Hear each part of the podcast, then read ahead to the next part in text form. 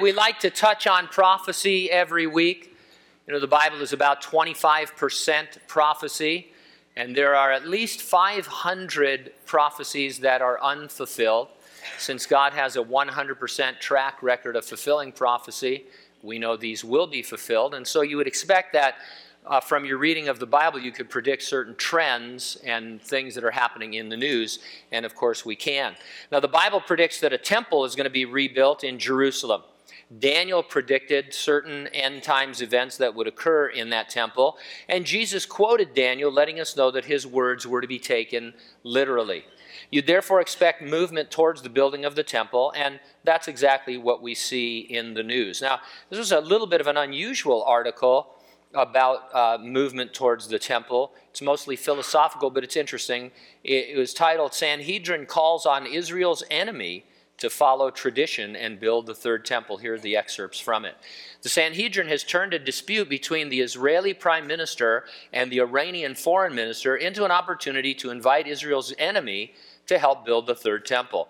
This offer is not nearly as preposterous as some may think and has an undeniable precedent in the Iranian minister uh, that the Iranian minister is quite proud to admit.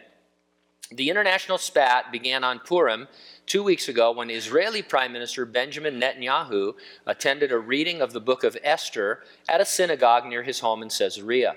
While discussing the biblical story with children in attendance, he assured them, Today, too, they're trying to kill us in Persia, and today they're also not going to succeed. Uh, you got to love Netanyahu, don't you? Hi, kids. Yeah. Just wanted you to know the Iranians are trying to kill us. So Iran's foreign minister, Javad Zarif, heard of Netanyahu's comments and he took umbrage at his country being portrayed as the villain. He responded to the Israeli PM via Twitter, which is the way things happen nowadays, accusing him of fake history and falsifying the Torah. The Iranian minister went on to claim that his country had saved the Jews three times throughout history. Zarif gave a distorted version of the book of Esther, claiming that the hero was the Persian king, not the Jews, Esther and Mordecai. Zarif also reminded Netanyahu that it was Cyrus, a Persian king, who had facilitated the Jews building the second temple. The Sanhedrin chose to see this exchange as an opening and an affirmation of Iranian national pride in helping the Jews build their temple.